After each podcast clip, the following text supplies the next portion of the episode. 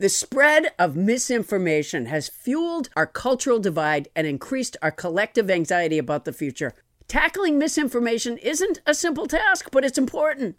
And that's why I'm so excited to tell you about Conspirituality, a podcast that's dismantling New Age cults, wellness grifters, and conspiracy-mad yogis. On the show, a journalist, a cult researcher, and a philosophical skeptic walk into a bar, and the bartender says, no, it's not that old joke. They dive deep into current events, such as RFK Jr.'s involvement in mainstreaming dangerous anti-vax rhetoric. They crowdsource, research, analyze, and dream up answers to the problem with, get this, proven science as their ultimate guiding light. I highly recommend you check out Conspirituality's fascinating episodes on creating comedy in the MAGAverse with Jordan Klepper or RFK Jr. flirting with body fascism. And you've listened to a bunch of them at this point, Paula, I know, and you tell me you love it. I do. They're fascinating, and my favorite part is they use, wait for it, proven science. And if there's any kids listening, that's a class we used to take. Proven science as their ultimate guiding light. I love that. From exploring cults to analyzing our cultural and political landscape, the Conspirituality podcast will help you stay informed about misinformation and help you resist fear tactics. Find Conspirituality on Apple Podcasts, Spotify, or wherever you get your podcasts. The detective came and knocked on the door, and I said, "Is it Renee?" And he just gave me that solemn look. It was the worst day ever. The Proof podcast is back with a new case and a new season. 23 years ago, 18-year-old Renee Ramos went missing. Her body was later found in an empty Home Depot building on the edge of town. I don't think that they arrested the right people. It's about time somebody's trying to do something. She had a black eye about 2 weeks before she was murdered. They are involved. They definitely had her body and her backpack. You know people are going to judge you, right? Of course. They're judging me now. They've been judging me damn near my whole life. You can listen now to Season 2 of Proof, wherever you get your podcasts, and follow along with us as we reinvestigate the murder at the warehouse. I have to ask, did you kill Renee? Starbane's Avenue.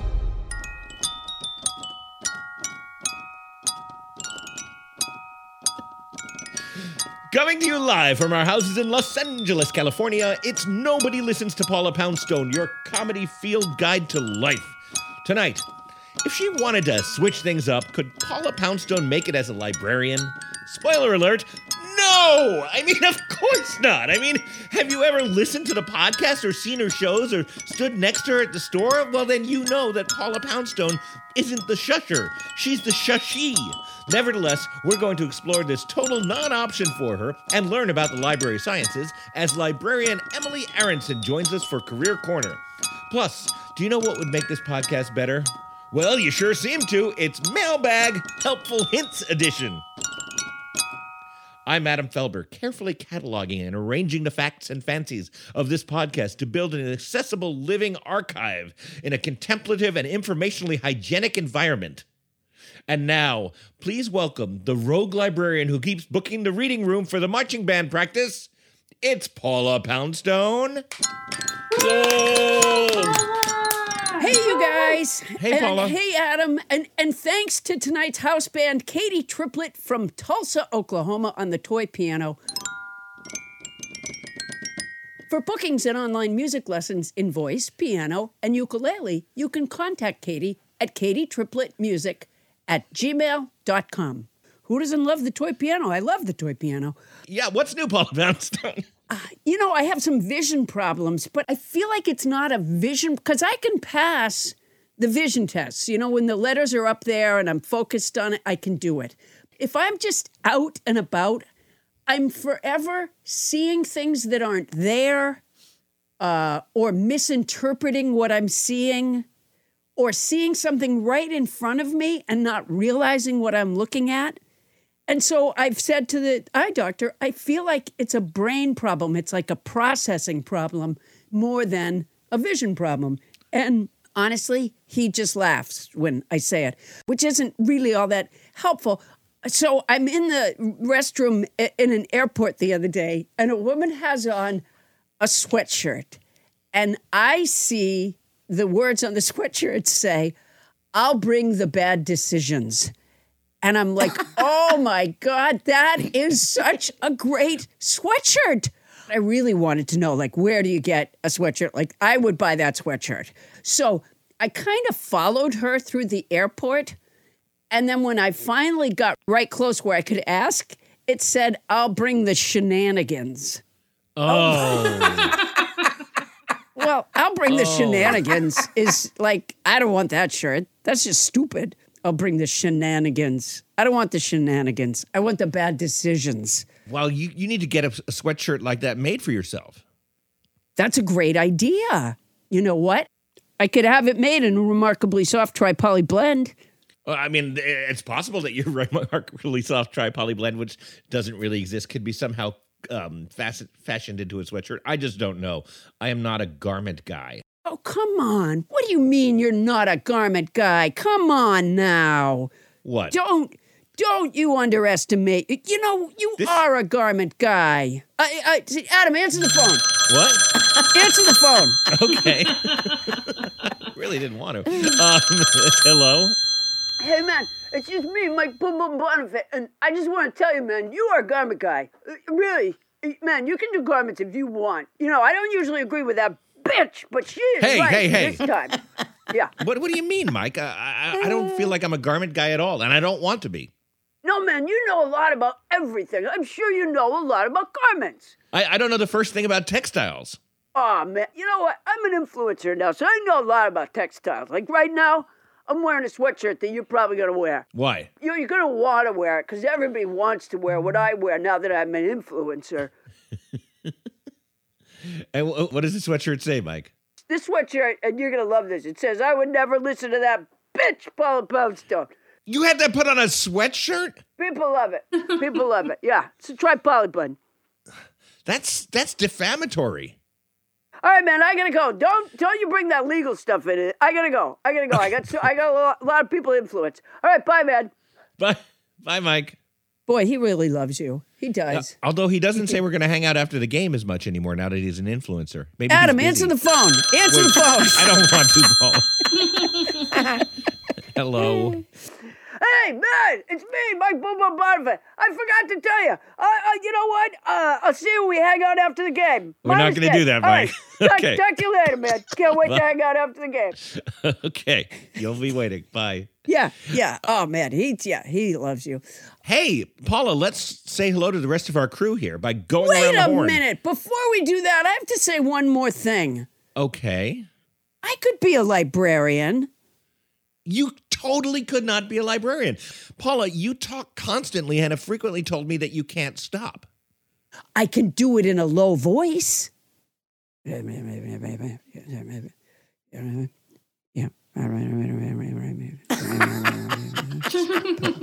Purple grapes. Don't underestimate me. I told you could be a garment man. That's true.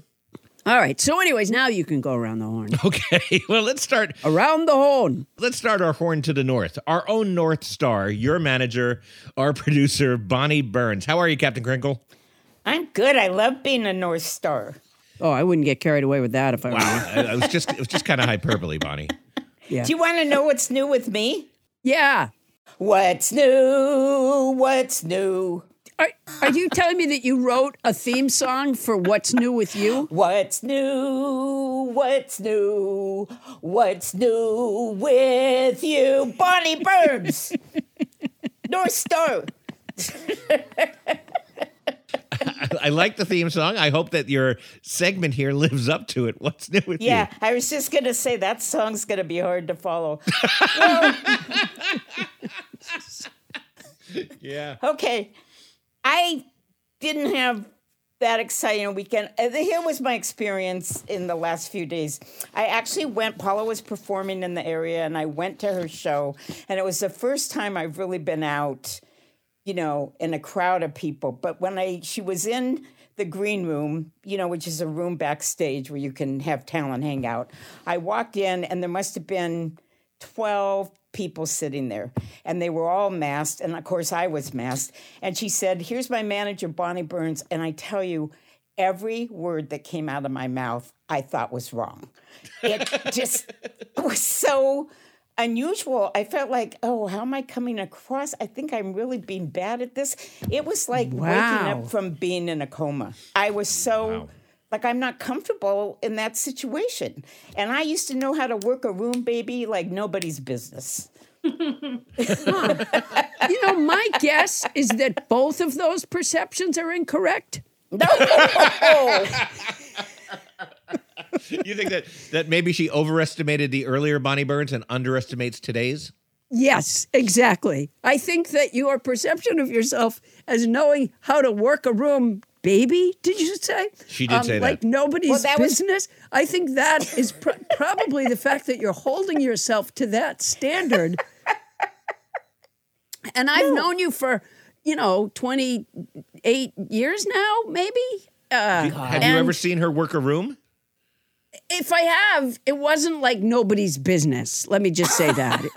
It was like somebody's business. Come on.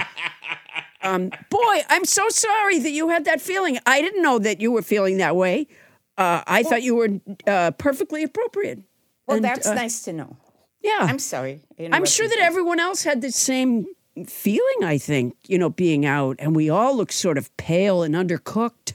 I just, I think it's not having a sense of how I was coming across when it's just been so long since I've been in a group of people that was just people that I don't know necessarily. There's been no testing ground. No, that's not it. I think I was confident before, but now it's just like a new thing. I'm sorry that you felt so awkward in a social situation, but I got to tell you, Bonnie, everybody's going through that now.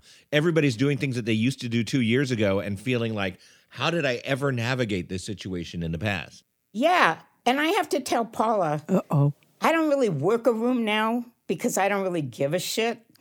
But I used to when I was younger about, moving myself forward in show business. And I really knew how to go up and get people talking. Really? Really. What kinds of things would you say? What would you say? Are you friggin' kidding me? No.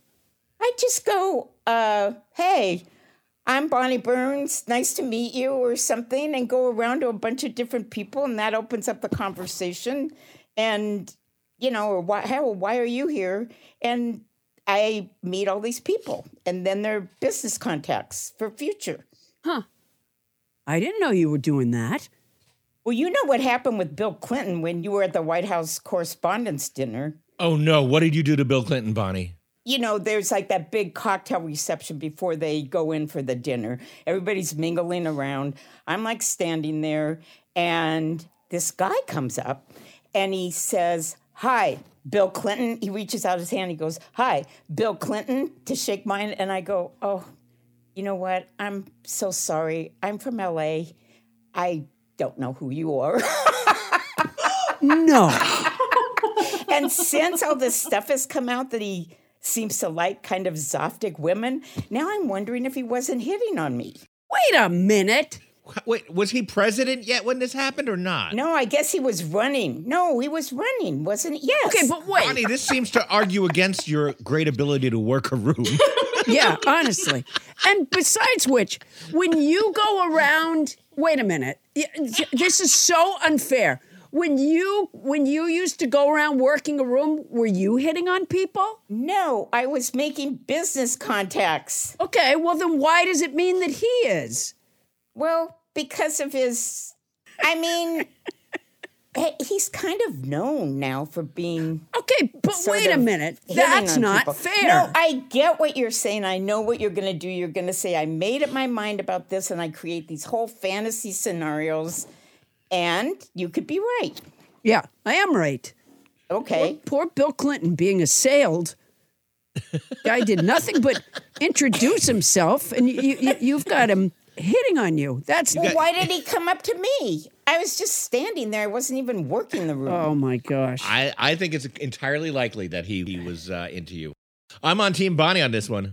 Oh, for heaven's sakes, the two of you. You know what? in my eye. You guys definitely need to hone your social skills because this is absurd. A person can say hello and stick their hand out and say their name, and it doesn't mean they're trying to have sex with you. Always does. Always, 100% of the time. No, it didn't mean that then, but now it's made me wonder. That's all I'm saying. So, Bonnie, if you were in a classroom... Oh, my God. And the teacher said, I'd like everyone to stand up and say their name, would you feel like you were at risk of being gang raped? You know, do you see how she seizes on this one thing? No, and it's then not she one won't thing. Let it go. This story is from like 30 years ago. No, 28 or something. 25 years ago. It's closer to 30. No, it's not. Fuck you, Adam. Bill Clinton won in 1992. It's 2021. Oh. Oh, my heavens. Have you wondered why he hasn't called? Is that why you're saying such a stupid thing? Because you're bitter? I said I never thought of it until about a year and a half ago. I love Bill Clinton. I think he's terrific. Oh, my God. So you've created a relationship. Oh, jeez. Oh, my God. You know, if we were on a phone call right now and we were talking something in business or something, this is where I'd go, you know what? Why don't we just get off the phone? You know what? Why don't we just move on? We're going to go down to Sherman Oaks, California, where Tony Anita Hull, I'm sure she's got something great and new to update us on. Tony Anita Hull, our producer and friend, how are you? I'm doing well. I have new news, but sad news to report. Okay. Uh-oh. Remember Dr. Eleanor, one of our favorite guests? We love her, the ant expert and the rat expert and the spider expert. And the pigeon expert. Remember, she named the pigeons after us. Yes. It was Adam and Paula, the pigeons. Yeah. Paula and Adam were hanging out in their loft, and sadly, a hawk got in and ate both Paula and Adam. The only two pigeons that were eaten were Paula and Adam, so they are dead. Oh, my gosh. I'm sorry to report. They were so young. Oh. They were like 2 months old. Oh. I know. All the other pigeons lived, but Paula and Adam did not. You know what? That's... I have had kind of a headache behind like in the center of my forehead, but like back a little ways. That could be that. Yeah. I've had a lot of feathers in the back of my throat. That would be if you were the hawk. Oh, right. She did send a picture of the hawk, by the way, that has the blood of Paula and Adam on its beak. Oh, come on. Oh. She took a picture. Instead of shooing it away, she said, hold on, I gotta put my camera on. Tony, you gotta get a pic. You gotta put that picture up on our Facebook page so we can see that picture. The last known picture of any part of Paula and Adam. Yeah, so that's gross. Sorry. R.I.P. Oh, wow. Well, bye, Paula and Adam, pigeons. Huh. Yeah, we loved you. We never really even got to see much of you. Only the good die young. We must have done something stupid in that pigeon coop, though. To be the only two to get eaten? No, we were the tastiest. Yeah. The flavor of us was so extraordinary, the hawk said, you know what, I'm going to stop right here. I don't want to do anything to destroy this. This was, You know what, I think Paula the pigeon just couldn't shut up. So all the other pigeons were being really quiet. The hawk gets into the coop, and like I'm there, the Adam pigeon's going, shush, shush, there's a hawk. And you're like, funny story about hawks. Yeah, that could be. I was being eaten. You know, this reminds me of something. Yeah, while I was being eaten, I said, you know, I was eaten once before. And, Oh, well, that's terrible news, Tony. Oh, that is terrible news. I'm sorry. Oh, my heavens. Tony, have any former presidents, when they were candidates, hit on you? Grant, Ulysses, maybe, or Taft? Taft come after you? Oh. Yeah. No, but there have been some sexy ex-presidents. Not Taft. Maybe like a Kennedy. What about a Kennedy? Yeah. Or an Obama. Oh, there's only one Obama, but I hear you. Yeah. I think I know which one you're talking about. All right. With that disturbing issue in the wind, I'll just say for myself as an update, guys, as you know, my new book, Confessions of a Puppet Master, written with Charles Band, is out, and it's getting good reviews. That's great. Library Journal called it a wildly entertaining read, which is very cool. So hopefully it's selling like gangbusters out there right now, and all the nobodies are picking it up. But one of the things that the publishers have been asking me and my co-author to do, and Paula, maybe you've gone through this, is that it's all about influencers nowadays. So basically, the publisher and the publicist are saying, if you know any famous people, the most important thing is to have them talk about your book on Twitter or Instagram. So you just Adam, answer the phone. Answer the phone. Uh-oh. No. Okay. Hello? Hey, Adam, man. It's me, Mike Boom Boom Bonifant. Hey, listen, man. I'll talk up your book. You got a book? I'll talk up. What'd you write, Moby Dick? No, it's called Confessions of a Puppet Master, Mike. So if you could tweet about it, that would be awesome. Oh, yeah, man. I'm a big influencer. Everybody wants to wear what I wear. Everyone wants to read what I read. How many followers do you have, Mike? Right now, I got I'm almost at 1 million. What? 1 million, yeah, close. I'm gonna round up. And say 1 million. What are you rounding up from? 150,000. Well, I guess that's more than me. So I'm not one to talk. That's a lot. Man, I got a shitload of followers, and they do everything I say, man. So I'm happy to tell them to read. What is it? What's the name of it again? Confessions of a Puppet Master, Mike. Oh, yeah, that's great. It's about the puppet business. That's great. People are going to love that. Like a guy say... About horror movies, Mike. The guy say, hey, I didn't even wash that sock, and I put my hand in it. That's great. Yeah, that's great. That's a confession of a puppet master. Not at all what the book's about, Mike. People are going to love it, man. You're going to sell so many books. You're going to be like, what the fuck? How'd I sell that many books? It's me, Mike Boom Boom Butterfield. People do what I do. Everybody wants to do what I do. All right, man. It's my pleasure. My pleasure to help you out. You know, yeah. Thank you, Mike. You helped me out for years, man. So I'm really thrilled to be able to help you out. Well, that's great. I'll believe it when I see it. That'll be great. All right, man. I'll talk to you when we hang out after the game. Take care. We're not going to do that. Take care, Mike. Wow, that's great. So you can go back to your publisher and tell him you have a really powerful influencer. Yeah, 1 million followers. Yeah. I don't think he does. You know, if you ask Bonnie Burns, she'll think you're coming on to her. Oh, my God. You know, she's not going to let this go for so long. She's going to be hammering me for the next 2 weeks. But, Bonnie, do you remember when LBJ was campaigning and he came on to you? Jeez. The guy...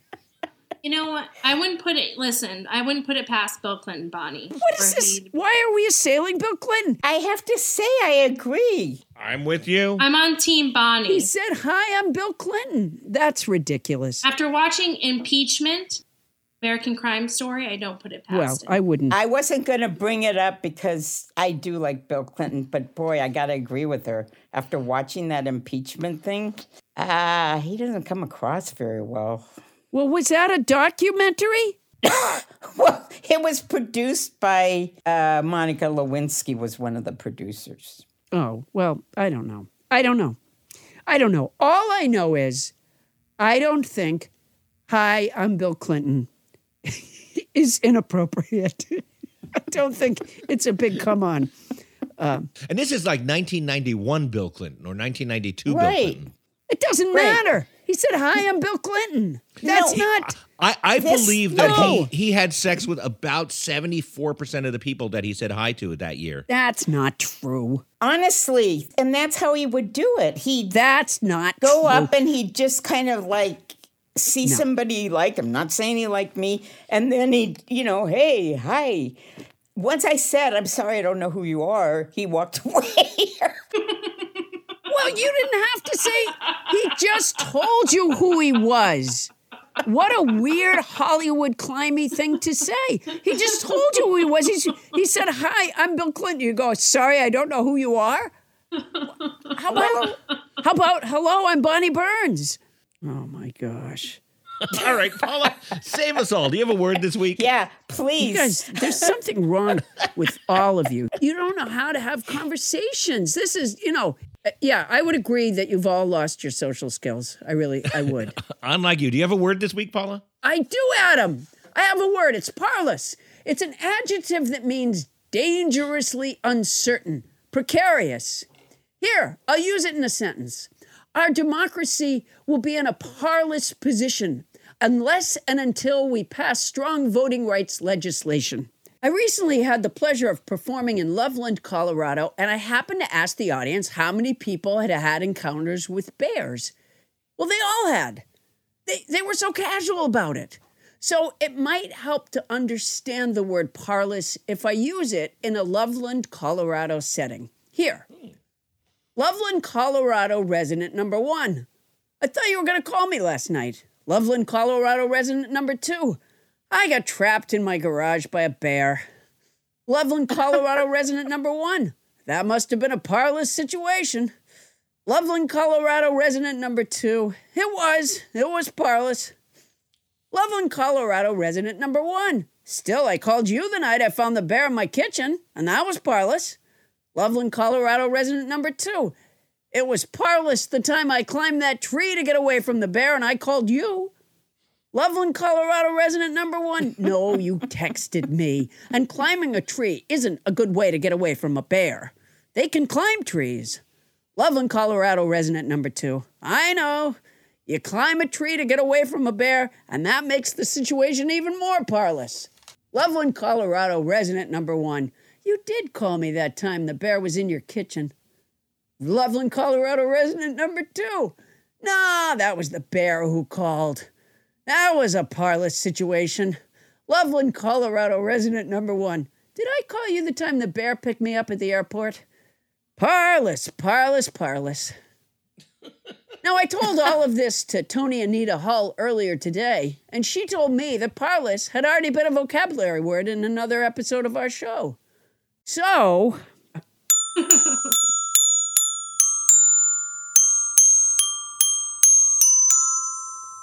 This week's word is amnesic. It's a noun or an adjective that means experience or relating to a partial or total loss of memory. It happened a lot to Victoria Barclay on the Big Valley. Last week's word was palanquin. It's a noun that means a covered litter for one passenger consisting of a large box carried on 2 horizontal poles by 4 or 6 bearers. Not a mode of transportation for really great sharers. The week before that, the word was maunder. It's a verb that means talk in a rambling manner. Someone who talks about Archie comics, salad spinners, mood rings, and Matthew McConaughey in a talk on oil prices isn't a very good speech planner. Going back before that, the word was mephitic. It's an adjective that means smelling very unpleasant, like a really old dead pheasant. And not long ago, the word was perspicacious. It's an adjective that means having a ready insight into an understanding of things. I can tell birds can't fly without wings. I must be perspicacious, perspicacious, perspicacious. Let's never forget gallimaufry, which I pronounced wrong until nobody James Harden corrected me. It's a noun that means confused jumble or medley of things. Hodgepodge, who's podge, hodgepodge.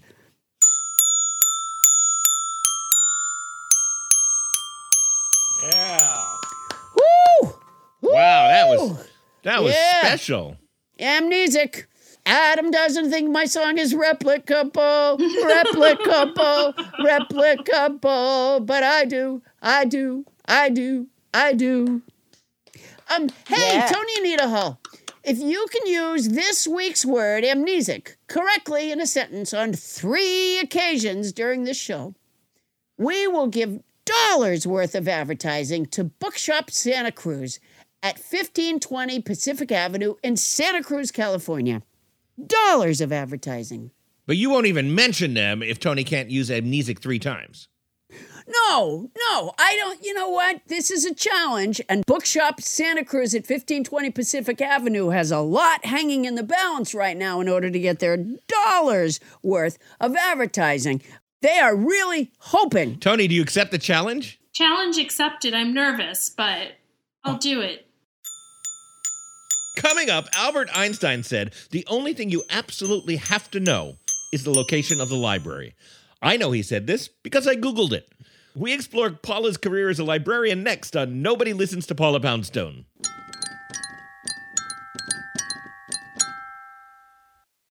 Adam! Yes? 1 in 5 Americans have learned a new language on their bucket list, and the 6th one has start a podcast. If that's you, make 2024 the year you finally checked learn a language off your list with Babbel. Be a better you in 2024 with Babbel, the science-backed language learning app that actually works. Don't pay hundreds of dollars for private tutors. Don't do it. Or waste hours on apps that don't really help you speak the language. Ugh. Babbel's quick 10-minute lessons are handcrafted by over 200 language experts to help you start speaking a new language in as little as 3 weeks. And Paula, I gotta say, I really appreciate the whole, like, getting phrases that are important to know in that language right away, like how to order food, how to ask for directions, how to speak to merchants. And I really dig, more than that, the speech recognition technology, because even if some of our listeners think that I have a weird cadence when I am attempting to speak Spanish, I am speaking it well enough for the Babbel app to understand what I'm saying, at least when I do it right, like this. Listen to this. Adios, Carlos. Ya te vas? Sí, es tarde. Entonces, buenas noches. Hasta pronto. I don't think you have a weird cadence. I think it sounds great. Thank you.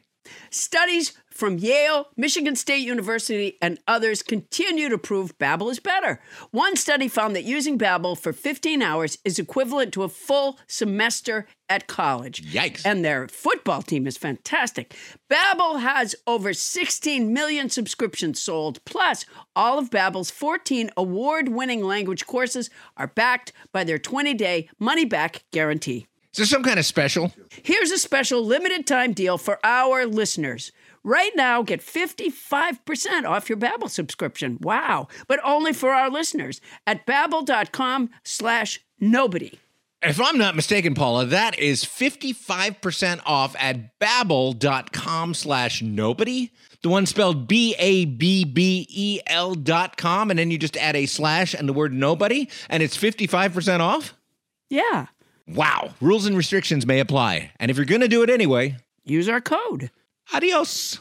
Hey, everybody. As longtime listeners know, when Helix Mattresses first started sponsoring our show, Bonnie Burns somehow got the drop on me and made off with the first mattress. But in the intervening years, I have gotten myself a Helix mattress. I've had it for almost a year now, and it has improved my sleep. It has improved my life. I could not be happier. The Helix lineup offers 20 unique mattresses, including the award-winning Luxe Collection, which I have, the newly released Helix Elite Collection, which is a mattress designed just for big and tall sleepers, and they even have mattresses made just for kids. Now, if you're like me and you were a little nervous about trying it online, or like Paula, who was screaming in fear of buying a mattress online, don't be. The Helix Sleep Quiz takes into account your individual sleep preference to match you and your partner with the perfect mattress. I took the quiz and I ended up with the great mattress for a side sleeper, the Helix Midnight Luxe. Take my word for it, everybody. The Helix Midnight Luxe. Oh, don't want to take Adam's word for it. I don't blame you. Helix has been awarded the #1 mattress picked by GQ and Wired magazine.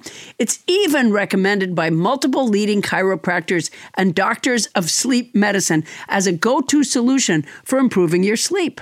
Helix is offering 20% off all mattress orders and 2 free pillows for our listeners. Go to helixsleep.com/Paula. That's helixsleep.com/Paula and use the code HelixPartner20. This is their best offer yet, and it won't last long. With Helix, better sleep starts now. Paula, I invited you over, but you fell asleep. helixsleep.com/Paula. And if you're going to do it anyway, use our code. Hey guys, it's Adam, and tonight is January 3rd, and I am picking Giannis Antetokounmpo to score less than 36 points and James Harden to score more than 16. Why? Because I like beards. Am I putting a lot of money on this? I am not, because I'm not really a gambler, but I am having a lot of fun with PrizePicks. PrizePicks is the largest daily fantasy sports platform in North America. They're the easiest and most exciting way to play daily fantasy sports. It's just you against the numbers. Instead of battling thousands of other players, including pros and sharks, who I would lose to, you pick more or less than 2 to 6 player stat projections and watch the winnings roll in, or in my case, not. So I don't bet a lot. With the basketball season here, you can now pick combo projections across football and basketball from the Specials League, a league created specifically for combo projections that include 2 or more players from different sports or leagues. For example, LeBron James and Travis Kelce had a 10.5 combo of 3 points made plus receptions. Do I get that? Kind of a little bit. PrizePicks even offers a reboot policy so that your entries stay in play even if one of your players gets injured. For football and basketball, if you have a player who exits the game in the first half and doesn't return in the second, that player is rebooted. So, it's like an insurance policy. Go to prizepicks.com/nobody and use code NOBODY for a first deposit match of up to $100. That's prizepicks.com/nobody and use code NOBODY for a first deposit match of up to $100. And then drop by and see how I did with the Greek Freak and Harden again on January 3rd. My hopes are not that high. Prize Picks, daily fantasy sports made easy.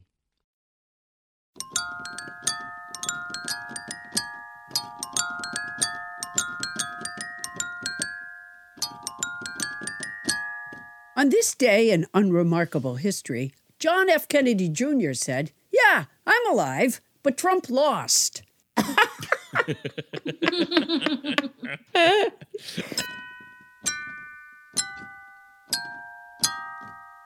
Thank you, house band Katie Triplett, on that toy piano. You are a virtuoso. So, Paula, you're doing live shows again, I understand. I am, Adam. And you know what? I could not be happier to be back at my stand-up job. I have the best audiences in the world, and spending the night laughing with them is peak. But I have to be honest, I hate all of the self-promotion, the part where I'm still stuck saying, on December 18th, I'll be in Annapolis, Maryland at Ram's Head on stage, and on December 19th, I'll be in Boston at the Wilbur Theater. So I'm always keeping my eye out for another career where I won't have to do that. I love books, and I love libraries. I wonder if I could be a librarian. Well, Paula Poundstone, to answer that question, welcome to Career Corner. Yes, it's time for Career Corner, where we learn all about the wide world of jobs. Would you like to be a fireman? How about a train engineer? Maybe you'd like to make a living as a spot welder. What can you do with your life? Career Corner has the answer. This week, let's explore a career as a librarian.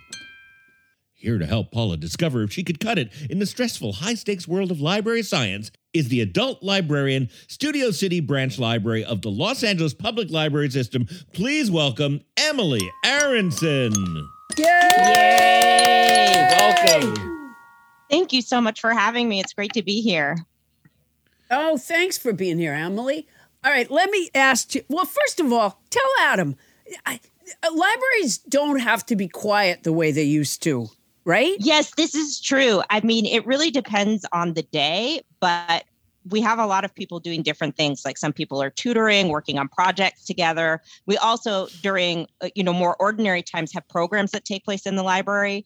And while they do take place in the meeting room, sometimes the sound, enters the other space. And we also have to help our patrons, so we're talking to them all the time. Although we do try to keep our voices quiet if we can.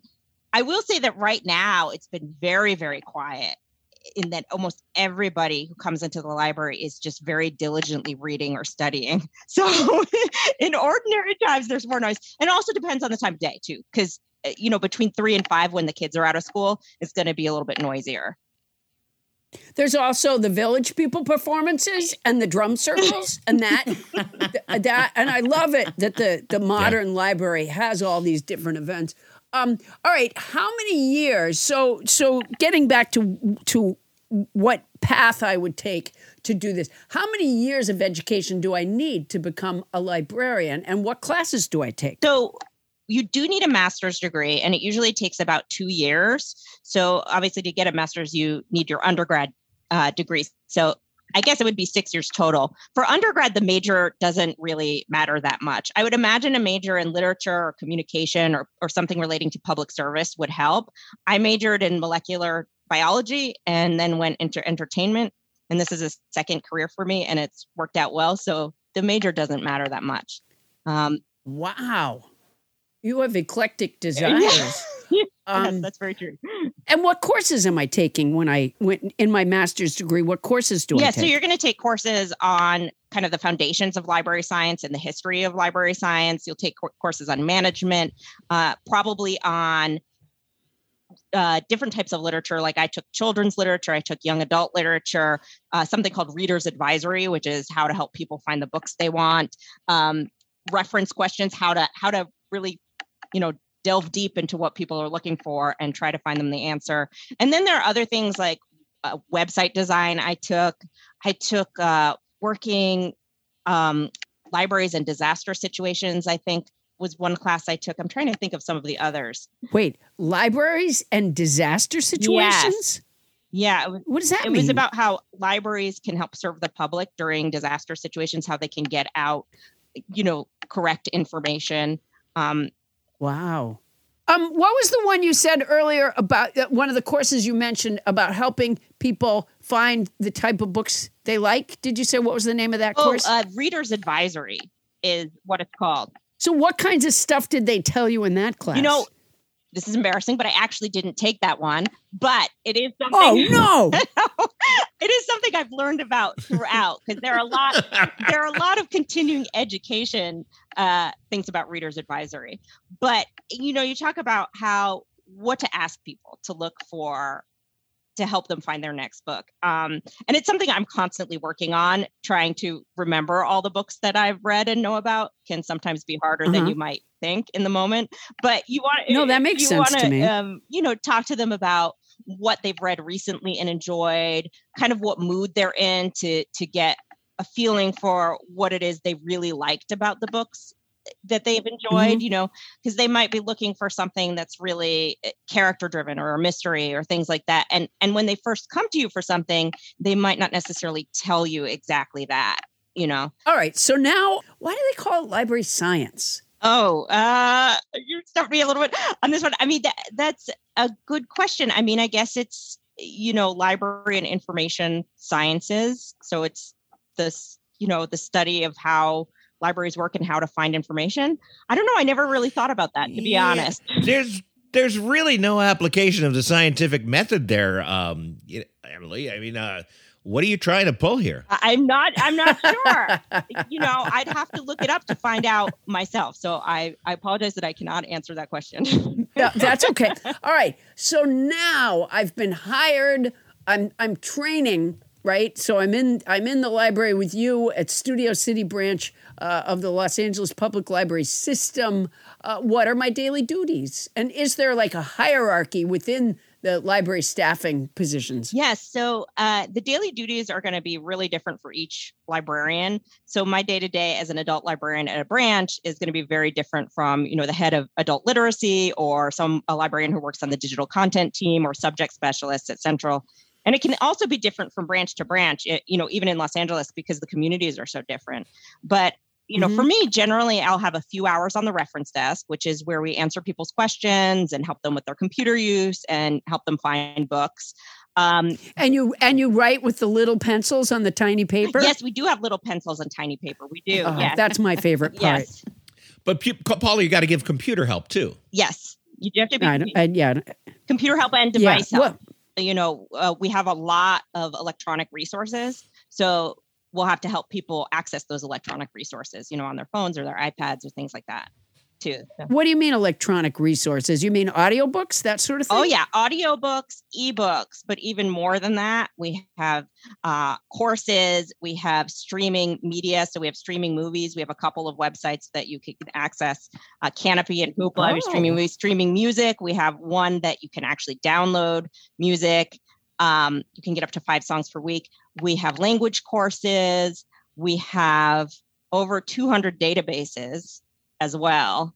So all kinds of things that you can access. That's great. Yeah, with your library card. We even have free, you can get through your library fee, free passes to museums and other attractions, but you do that on the computer. So obviously if somebody isn't that great with the computer, you'd have to help them, learn that on the website. Okay, well, we'll put a pin in that because you're right, Adam. That might be a problem area for me. It feels like it's a place where you need that and not talking sometimes seem like two of the really, really big hurdles. Okay, but you know what? You know, you don't want to let the hurdles stop you, Adam. So no, you need to jump over hurdles. That's why they're hurdles. Precisely. Yeah. All right. You mentioned earlier a position in the library might be a adult literacy mm-hmm. person. Did you say adult literacy? Yes. I mean, I just mentioned that because it's a department downtown. So, but yes, adult literacy, we have a huge adult literacy program. We have tutors that help people both learn to read and in English as a second language as well. But obviously there are children's librarians as well. So yeah, that's a huge, I love it that there's an adult literacy program at the library. Mm-hmm. I think that's fantastic. Now, how are the books selected for the library? Like, who gives the axe to a book that you have carried for a while? Mm-hmm. And also, does your library still have Eat, Pray, Love? Yes, we actually do still have Eat, Pray, Love. It circulates really well. So there are numerous copies throughout the system. Yes. Yeah. We should let you know that we have a podcast book club. We've done two books this year. Uh-huh. One was Moby Dick, and the other was Eat, Pray, Love. We just finished Eat, Pray, Love a couple of weeks ago. Okay. It was not that well received by the club here. I see. Okay. You know, this is my second embarrassing answer. I've actually never read it myself, but it is. Oh no, that's good. That's good. Keep it that way. In fact, we might want to put a Nobody Listens to Paula Poundstone book club sticker on that book, like some sort of a warning telling people that life is too short. All right. So how are the books selected for the library? Yeah. So in our system, because it's so big, some of it does happen centrally. So the acquisitions team and the subject specialists prepare lists each month of items that we librarians can then choose from for our own branches. So we're pretty lucky because it's a big system, everything on the list is purchased for the system in some form. So we know that if we don't choose it for our branch, it will still be available to our patrons because they can order from any of our 73 locations and have it delivered to the branch of their choice. Oh, good. Yeah. Good. So that is very helpful because we can usually only purchase a small fraction of what's on the list.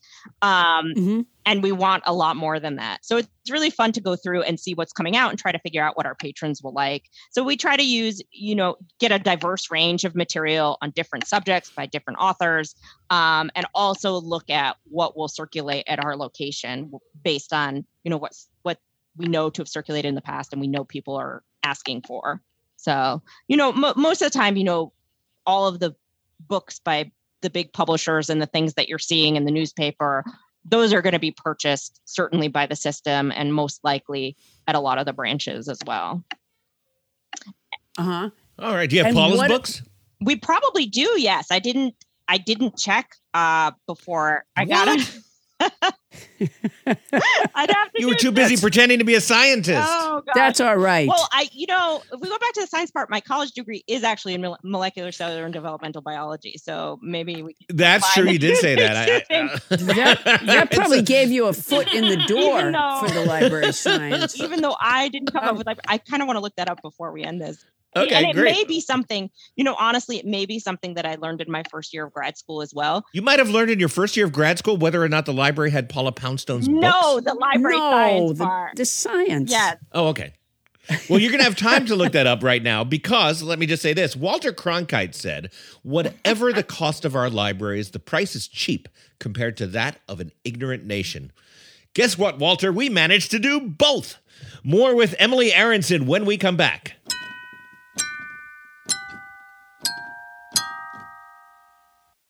The cat of the week is Bob from Yorktown, Virginia.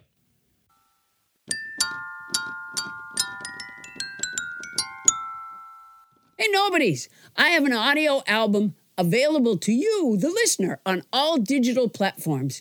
It was originally released as an HBO special in 1996, but this is the first time Paula Poundstone Goes to College is available as an audio album.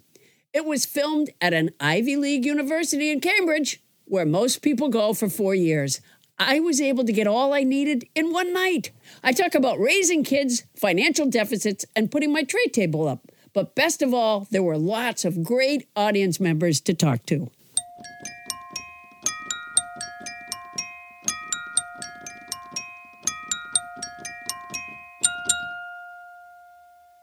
Hey, it's just me, Paula Poundstone.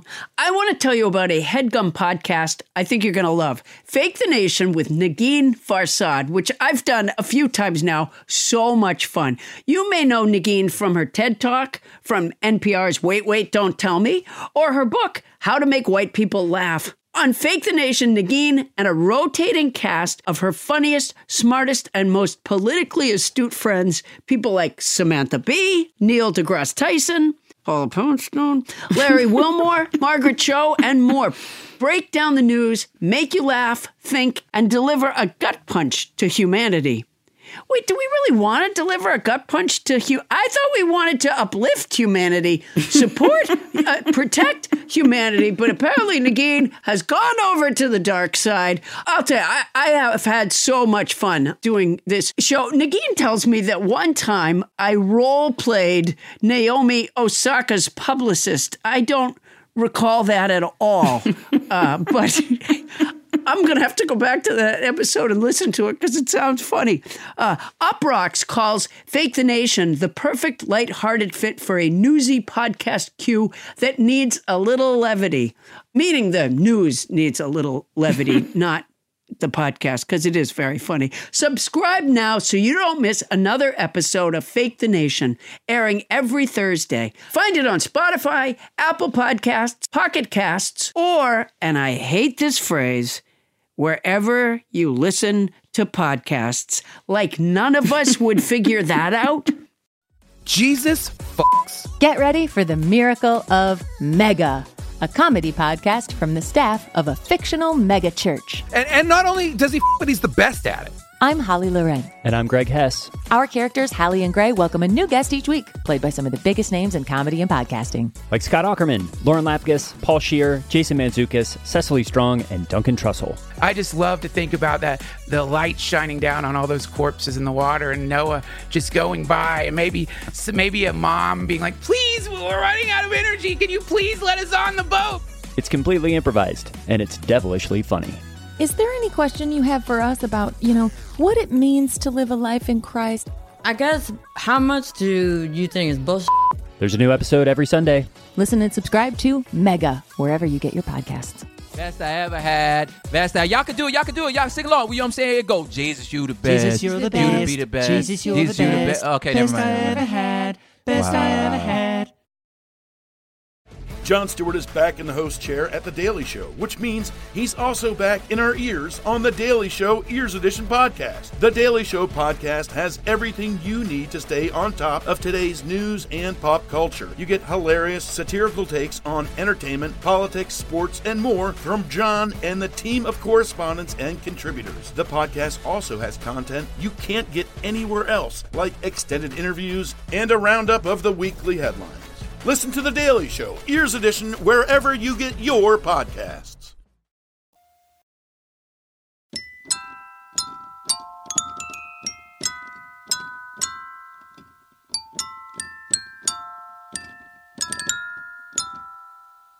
And we're back with Emily Aaronson. Paula. Okay, so during the break, Emily, did you Google... the library science, why they use the word science? Yes, I did. And I found two things that are interesting. One is that the term library science first appeared in the early 1930s in the title of S.R. Ranganathan's The Five Laws of Library Science, published in 1931. And then the other thing that I found is that the definition of science itself is actually a systematically organized body of knowledge on a particular subject. Well, then it's almost redundant to say it's like saying library or science. I don't know that I really love that definition of science, I got to say. I mean, they call boxing the sweet science, and I have a problem with that, too. I don't think it's sweet or science. It's pugilistic. So at any rate, that is a word associated with social sciences. So it's a study, a systematically organized body of knowledge on the library world, the library and information world. It's also called library and information studies as well. So, that's better. It's a systematic what was it? Systematic organization of a body of knowledge on a particular subject. But it's not a particular subject. I mean, that's part of what I love about libraries and librarians mm-hmm. is, you know, you can ask a librarian a question and frequently they know the answer. But if they don't know the answer, they know where to find it. Everything that is everything is there in the library. I think the subject that she was talking about, though, in terms of library science is the subject there is library. Yes. The organization. Yes, how libraries are organized. I mean, when I talked about the classes, I forgot about that. That's a big part of it, too. A collection, you know, how to do collection development, how to do cataloging, that sort of thing. So it's a study of all of that. All right, got it. Is the Dewey Decimal System controversial among librarians? You know, I believe it is, yes. But to my knowledge, I mean, I haven't really discussed that too much myself. So is it dead or is it still with us? We still are using it. Yes. We're still using it, but some libraries have transitioned out of it to more bookstore models, things like that. But if you go to Thanksgiving dinner with other librarians, you don't talk about it. No, because it can tear at the fiber of the unity of the evening. Well, I don't know. I think we probably don't talk about it because we're too busy eating. So, that's the other thing. Right. You know, maybe the Dewey Decimal System is not the most interesting Thanksgiving topic of conversation. So. Oh, how can you say that? All right. Now, libraries have changed a lot. I mean, I think people still often have a very old-fashioned vision, you know, their memory of what the library is like when they were a kid. Libraries have changed a lot. They have events and programs now, right? Yes, we do. We have a lot of events and programs. It's really a great way to build community and bring people into the library. And so is Paula going to have to make these events and programs? What does she have to do? So, I think I'd be good at that. There are a lot, you know, people do a lot of different kinds of programs. So, for example, one of my favorite programs that I've done, and this was in, you know, the before times when we were in person, our summer reading theme was it's showtime at the library. And the summer reading thing is also a lot of fun. That's a big deal at almost every library. Oh, I loved that for my kids. Well, It's also for adults now. It's for all ages. So, and adults can win prizes and things too. So it's very fun. Oh, that's a riot. So we created a Trapped in a Broadway Theater escape room experience. Oh, wow. We did 9 shows. And I knew that I was not going to be able to create animatronics or learn how to do that in 2 months. Although I will say some librarians can. I mean, they work on maker spaces and robotics and all kinds of things. Downtown, there's an Octavia Lab makerspace with all kinds of machines that you can use for a couple of hours to create different things, you know, 3D printers. Yeah, exactly. So there's all kinds of stuff going on. So I knew I wasn't going to be able to create animatronics. So I decided to use people. And what would happen is the people in the escape room would trigger something. And then the cast would appear lip syncing to a song from a Broadway musical. Oh, wow. It was so much fun. For example, they pointed a phone at a poster from Wicked and the music from Defying Gravity started. And then I appeared as Elphaba above the top, lip syncing to the end. So that was a lot of fun. Oh, that sounds great. And this is good because I could continue with my, you know, I could still perform. I like that. Yes. Oh, we did have an open comedy, a lot of open mic. A lot of our libraries have open mics as well. Really? Yeah. It never occurred to me to work the library circuit as a comic. Right. You should totally work the library circuit, Paula. Oh my gosh, I would love that. And our podcast, our children's librarian has a podcast she does with her children's book club. It's called Children mm-hmm. Chatting with Authors, and they get the authors on and the kids interview them. So that's really fun too. So all kinds of programs. Oh, that sounds great. All right. See, this has my number. I can do this. Or can you? Emily, what's the hardest thing that Paula's going to run into? What's the hardest part of being a librarian? Well, I think, you know, anytime you're working with the public, it can be hard to realize that you can't help people with everything. So, you know, we try to be an open, welcoming space. And we do have all kinds of people come in. And sometimes people come in with problems that the library at least can't solve on its own. So, you know, though we do work hard to partner with other community organizations and things. And, you know, we give training on staff to handle a variety of situations. Though I will say for me, I have been very fortunate and I love my job and I've had a great experience, though I do live in fear of one thing, and that is having my book clubs hate a book I choose. It is very stressful hour. Don't choose Eat, Pray, Love. Yeah. I might even steer clear of Moby Dick if I were you. I feel guilty for days after that. But the flip side of that, though, is that it's a joy when they actually, when you suggest something that people do love, or the book club you find they all love it. Like, it's really fun if you do the first of a mystery series and then you see the book club people checking out the rest of the series after you do that. So that's really fun. Oh, yeah. That would be gratifying. Yes. All right. So that's the worst thing that ever happened on your job, is the book club not liking the book you chose? Well, I don't know. I mean, yes, that's the worst light thing that's ever happened on the job. I'm trying to think of. You don't have to keep it light. You can tell us the worst dark thing that ever happened on the job. I'm trying to think of things. I mean, in general, I really love my job. So I'm just, I feel very grateful to be able to work with the public. I do think. So far, this sounds like the perfect environment for me. It is sounding a little more positive than I initially thought, Paula. Yes. I mean, I do think anytime you're in customer service, you know, you are working with people. So you're going to have some moments that are difficult, and, you know, you kind of have to fall back on your training. One of the things that I've been thinking of lately is, you know, everybody wants to feel special and important. So if you just approach every interaction like that and make everybody feel like they're welcome in the library, that can really go a long way, I think. Has anybody ever slammed a book down and said, not this book?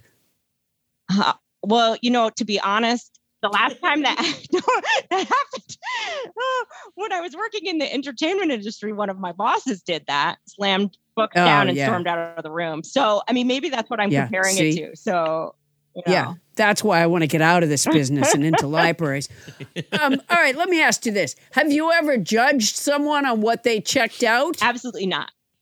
We absolutely not. Okay, now, honestly, let me ask you then as a follow-up. Honestly, have you ever judged somebody based on what they checked out? No, absolutely not. No, you. All right, Paula, why don't you ask it again? You answered that way too fast. Yeah, I think you absolutely have judged someone on what they checked out. No, I really haven't. It's like somebody checks out a copy of so you've got leprosy, and you don't judge them. No, absolutely not. I mean, I think. Yes, it is one of the tenets of library science that, you know, people can check out whatever they want. But I also think, I mean, as a human being, I don't want people to judge me based on, you know, something I check out, like a snap judgment like that. So how about a book like Serial Killing? How's the best? How to Get Away with It? Well, you know, people love books about serial killers. So they do, don't they? They do. Yeah. Okay.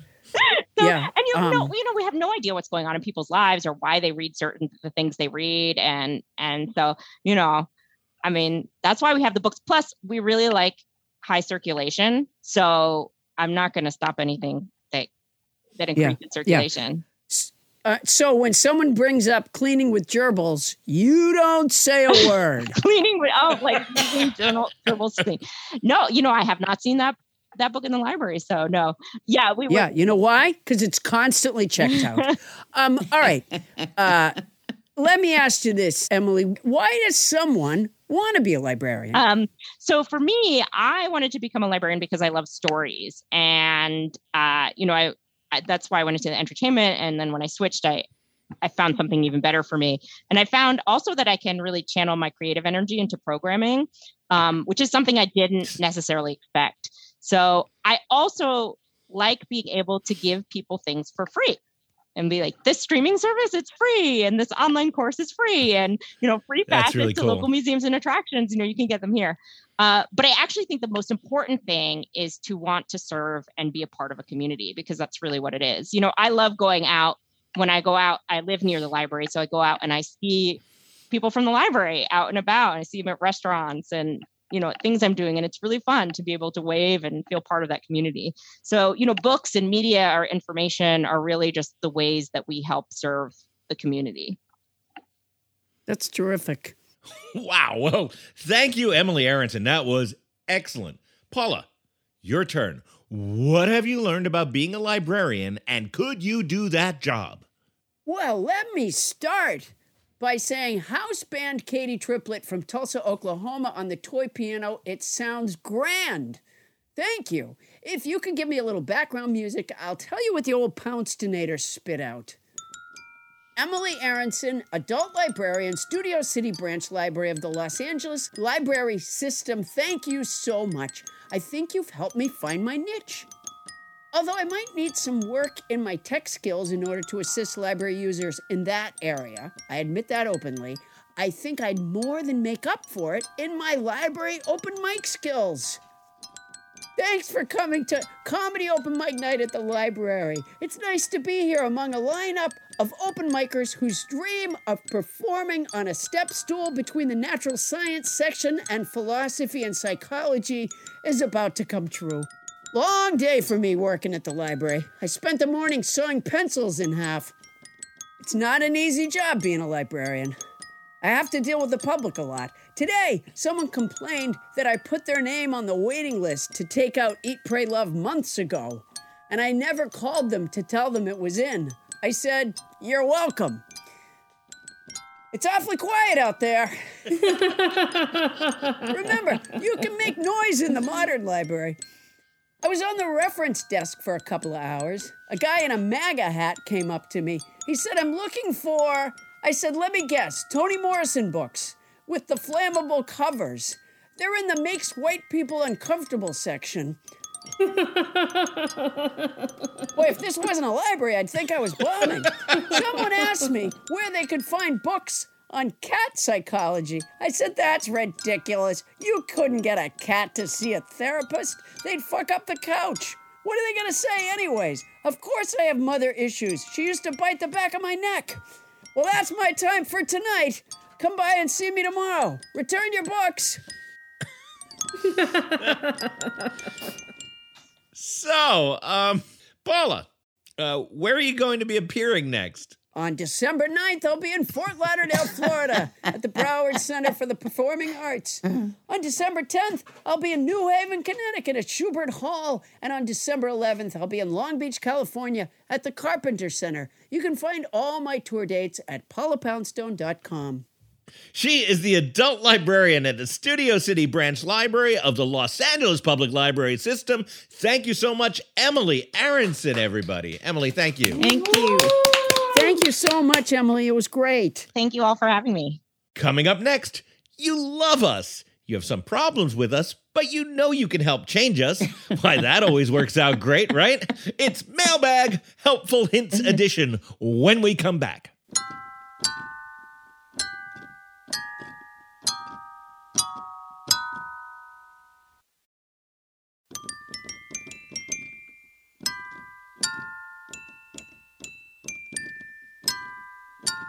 Fun fact, you make coconut oil by husking, grating, soaking, and boiling a coconut. You make olive oil by grinding, crushing, and then pressing olives. I don't want to talk about how to make baby oil. Ooh. And we're back. Thank you, house band Katie Triplett, again on that toy piano. It's fantastic. Now, before we go any further, Paula, we kind of have an important announcement right here. Because if you remember, we have finished Eat, Pray, Love for our book club. Nobody listens to Paula Poundstone book club. And we asked people last week to go to the Facebook page, the Nobody Listens to Paula Poundstone Facebook page, and suggest what might be our next book for the book club. Mm-hmm. And a lot of people did. And now we have narrowed it down to 3 books, which people will then be able to vote for. So let's bring up, from Sherman Oaks, Tony Anita Hull, tell us what the 3 top choices were suggested by our listeners. The top 3 choices are Geek Love, Fight Club, and The Hobbit. Ooh. Well, I'm excited about that. I've read The Hobbit. I haven't read Geek Love. Always wanted to. And I've seen Fight Club. Paul, have you seen Fight Club? No, never saw Fight Club. Those are 3 super interesting choices, though. Yeah, no, I mean, I'm thinking of somehow combining all of them where we read a page of each. Uh-huh. Nah, that's not going to work. Okay, so let's do it this way. Go to our Nobody Listens to Paula Poundstone Facebook page, and you will find a link to a poll, which Tony Anita Hull will post. You can vote right now on whether we should be reading Geek Love, Fight Club, or The Hobbit. There's also, there is a composite book called I Love to Beat the Shit Out of the Hobbit.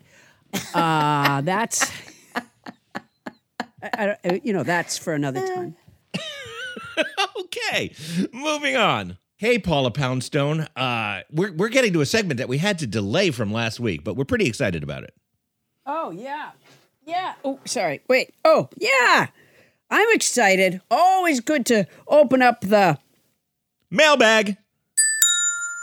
That's Helpful Hints Edition. So I bet you're wondering, what's this Helpful Hints Edition thing, Adam, right? Yeah, Adam, what's this Helpful Hints Edition? Well, our listeners love us, Paula. Of course they do. And there are legions of them love us. But sometimes they have some friendly pointers for how maybe to make our podcast better. So a lot of the letters that we have in our mailbag are helpful hints this week.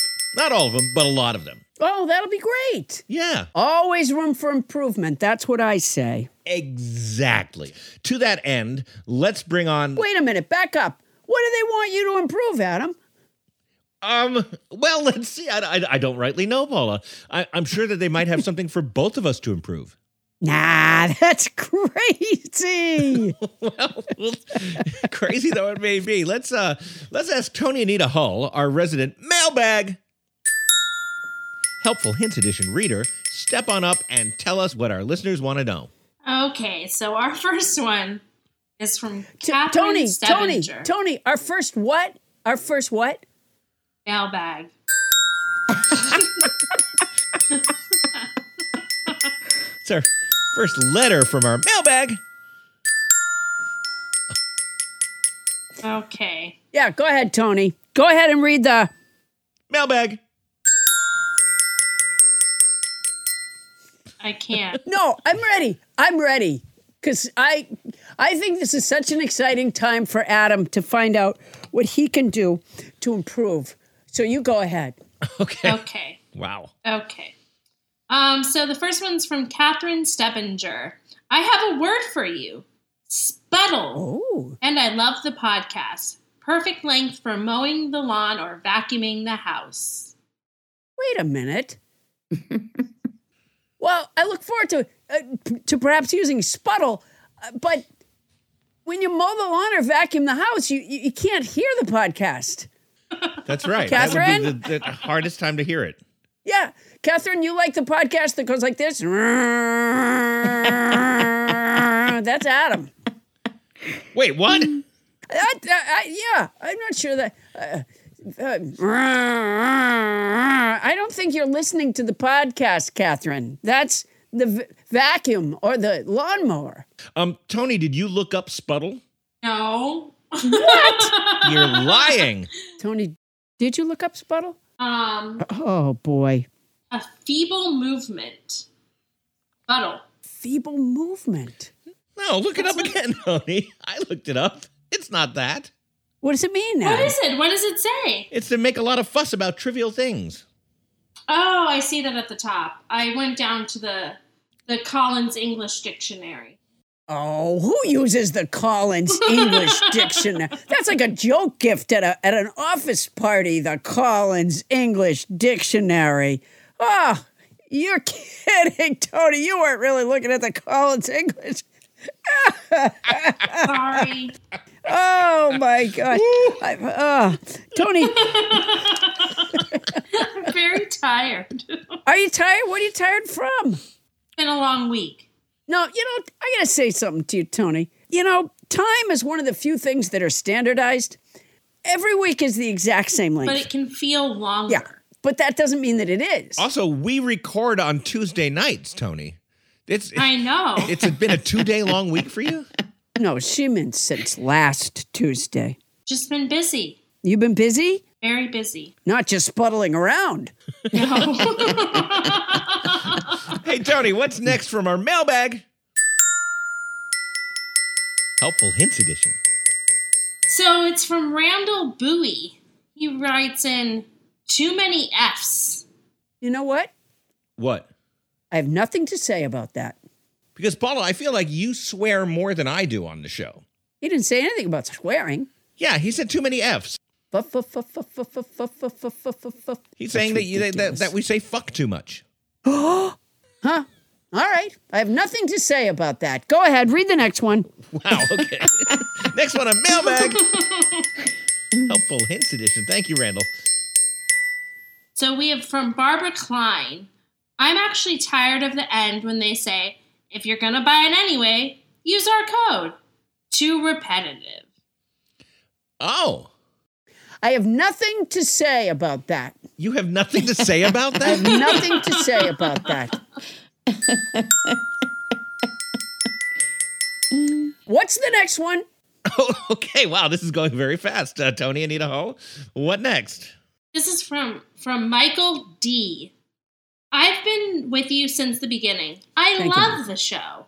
Thank you. But Mike. Paula's persistent interruptions with the Glockenspiel during mailbag is just fucking annoying. Not funny annoying. Fucking annoying. Can you back up and just read that last part again? Not funny annoying. That part? No, before that. Paula's persistent. I know. Paula's persistent interruptions with the Glockenspiel during mailbag. It's just fucking annoying. Not funny annoying, fucking annoying. Please have less of that and more of everything else. Wow. Okay. You know what? Now I would like to say something. Here's a fuck for Randall. I know it's more than he can handle. Surely there's a product we could sell that bears the word fuck for Randall. And if you're gonna buy it anyway, even if it's not today, use our code. You'll save a load. Pennies for a vintage pricey wine, but don't tell Barbara Klein. A price that's competitive is too repetitive. And here's a special edition that'll interrupt the erection of Michael D.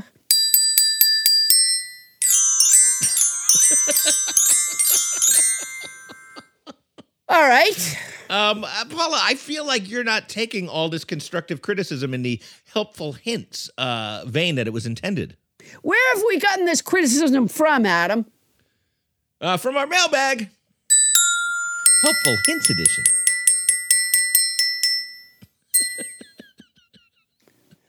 All right, Tony, step on up. Okay, so here we go. So we have our best friend Heidi McBride Fritz is back. I love Heidi. She wrote in, you guys, I love the show, but have you considered maybe just once out of several times actually answering the questions instead of using them as comedic material? Otherwise, really, why do you ask? I would like to respond to Heidi's question. To the question, have we considered maybe just once out of several times actually answering the questions instead of using them as comedic material? Yes. I actually thought we did that a couple of months ago, didn't we, Tony? We did. I don't remember that. Yeah, NLT, PP, Q&A. Heidi, if you're not going to listen to all our shows, maybe don't offer us that advice. Oh, whoa. Come on. Boy, did you see Adam come at Heidi like that? Woo! Sorry, I got my hackles up a little bit. Yeah. We did try to sincerely answer questions one time. Huh, boy. Heidi must be amnesic. Correctly used, but only the first time, Tony, as we wind this puppy down. You're going to have to pick up the pace a little bit. I just remembered that. Because I'm amnesic. Oh, boy. Oh, twice. Wow. All right. Well, I think that brings us to the end of a very, very satisfying and helpful mailbag. Helpful Hints Edition. You know, I'm wondering if there's any way that we can record my Glockenspiel rehearsals and send them off to Michael D. I think that would be a great idea because Mike, if it's any help, she does rehearse about up to 2 to 3 hours a day. Oh yeah, it bugs the fuck out of everybody. Sorry, Randall. Well, that was fun. Hey, nobodies, if you have any questions or comments or anything like that, send that to nobodylistenstopaulapoundstone@gmail.com. Who knows? You might show up on our mailbag. Paula, what's going on in your Poundstone product empire this week? Adam, Poundstone Industries, also known as Lipstick Nancy Incorporated, is humming with the excitement of the holiday rush. And how have we kept everything on such a positive note? We require our employees to be fully vaccinated and masked. She cut the pay last month. Now it's just back to where we started. Merry fucking Christmas.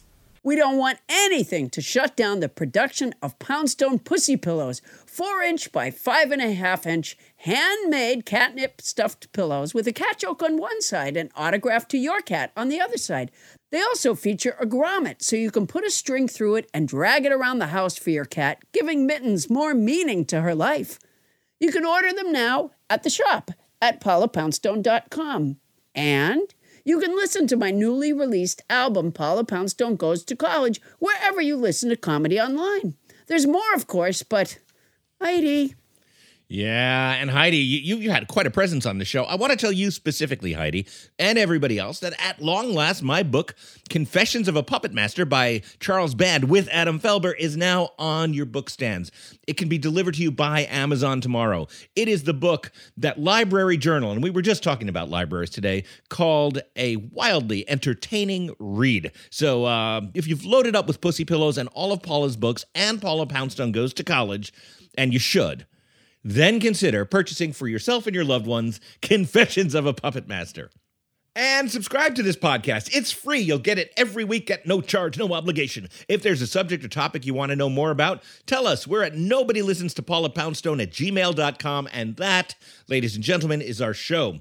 Nobody Listens to Paula Poundstone is hosted by Paula Poundstone and yours truly, Adam L. Felber. Special thanks to our guest, Emily Aaronson. Yay! Yay! And to our house band on that toy piano, Katie Triplett. Yay! Yay! Our show is produced by Paula Poundstone, Adam Felber, Bonnie Burns, Ken Lezevnik, and Tony Anita Hull. Poundstone Industries production by Vic Lowry. Transcription services for the show provided by TranscribeMe, a premier internationally used transcription service. Use code Paula Poundstone when placing your orders at transcribeme.com to receive an expedited service. And thank you to the voice talents of Paul Matlock.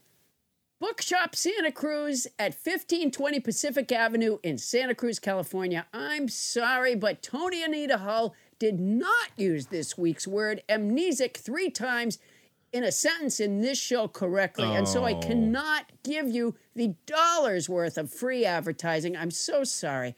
I know you're Santa Cruz's oldest independent bookstore, and I'd love to give Bookshop Santa Cruz at 1520 Pacific Avenue in Santa Cruz dollars worth of free advertising, but I simply can't. That's our show for tonight. Won't somebody please listen to me? Hi, I'm Adam Felber. Hey, that is gross. Look, man. What? I was just saying that hi. That is not what I came here for. Hey. Is that your hand? Are you extending your hand? Put that hand back. Oh, God. Where? You know what? That is what? So. This is. We're in the library. It's not a meat market. For God's sakes, you are disgusting. It's not how I meant it. I just was saying hi. We're not even in the reproductive section. You are misinterpreting me. Listen to me. When I say hello, I'm Adam Felber. What I'm saying is. Stop it! You did it again. No, what? Stop it. What? Oh, that is so. That is. What? Look, what? You're reading into this. Why not just wear a raincoat and flash it open, for heaven's sakes? Did you extend your hand again? Put your hand back. Look, I don't even know who you are. All I was doing was asking if you wanted to have sex. Yeah. Oh, that's what you thought too? I wish you'd been more direct. I thought I was. I mean, why else would someone say that? I can't imagine. Starbands Audio, a podcast network. Hey, everybody. As longtime listeners know, when Helix Mattresses first started sponsoring our show, Bonnie Burns somehow got the drop on me and made off with the first mattress. But in the intervening years, I have gotten myself a Helix mattress. I've had it for almost a year now, and it has improved my sleep. It has improved my life. I could not be happier. The Helix lineup offers 20 unique mattresses, including the award-winning Luxe Collection, which I have, the newly released Helix Elite Collection, which is a mattress designed just for big and tall sleepers, and they even have mattresses made just for kids. Now, if you're like me and you were a little nervous about trying it online, or like Paula, who was screaming in fear of buying a mattress online, don't be. The Helix Sleep Quiz takes into account your individual sleep preference to match you and your partner with the perfect mattress. I took the quiz and I ended up with the great mattress for a side sleeper, the Helix Midnight Luxe. Take my word for it, everybody. The Helix Midnight Luxe. Oh, don't want to take Adam's word for it. I don't blame you. Helix has been awarded the #1 mattress picked by GQ and Wired magazine. It's even recommended by multiple leading chiropractors and doctors of sleep medicine as a go-to solution for improving your sleep. Helix is offering 20% off all mattress orders and 2 free pillows for our listeners. Go to helixsleep.com/Paula. That's helixsleep.com/Paula and use the code HelixPartner20. This is their best offer yet, and it won't last long. With Helix, better sleep starts now. Paula, I invited you over, but you fell asleep. helixsleep.com/Paula. And if you're going to do it anyway, use our code.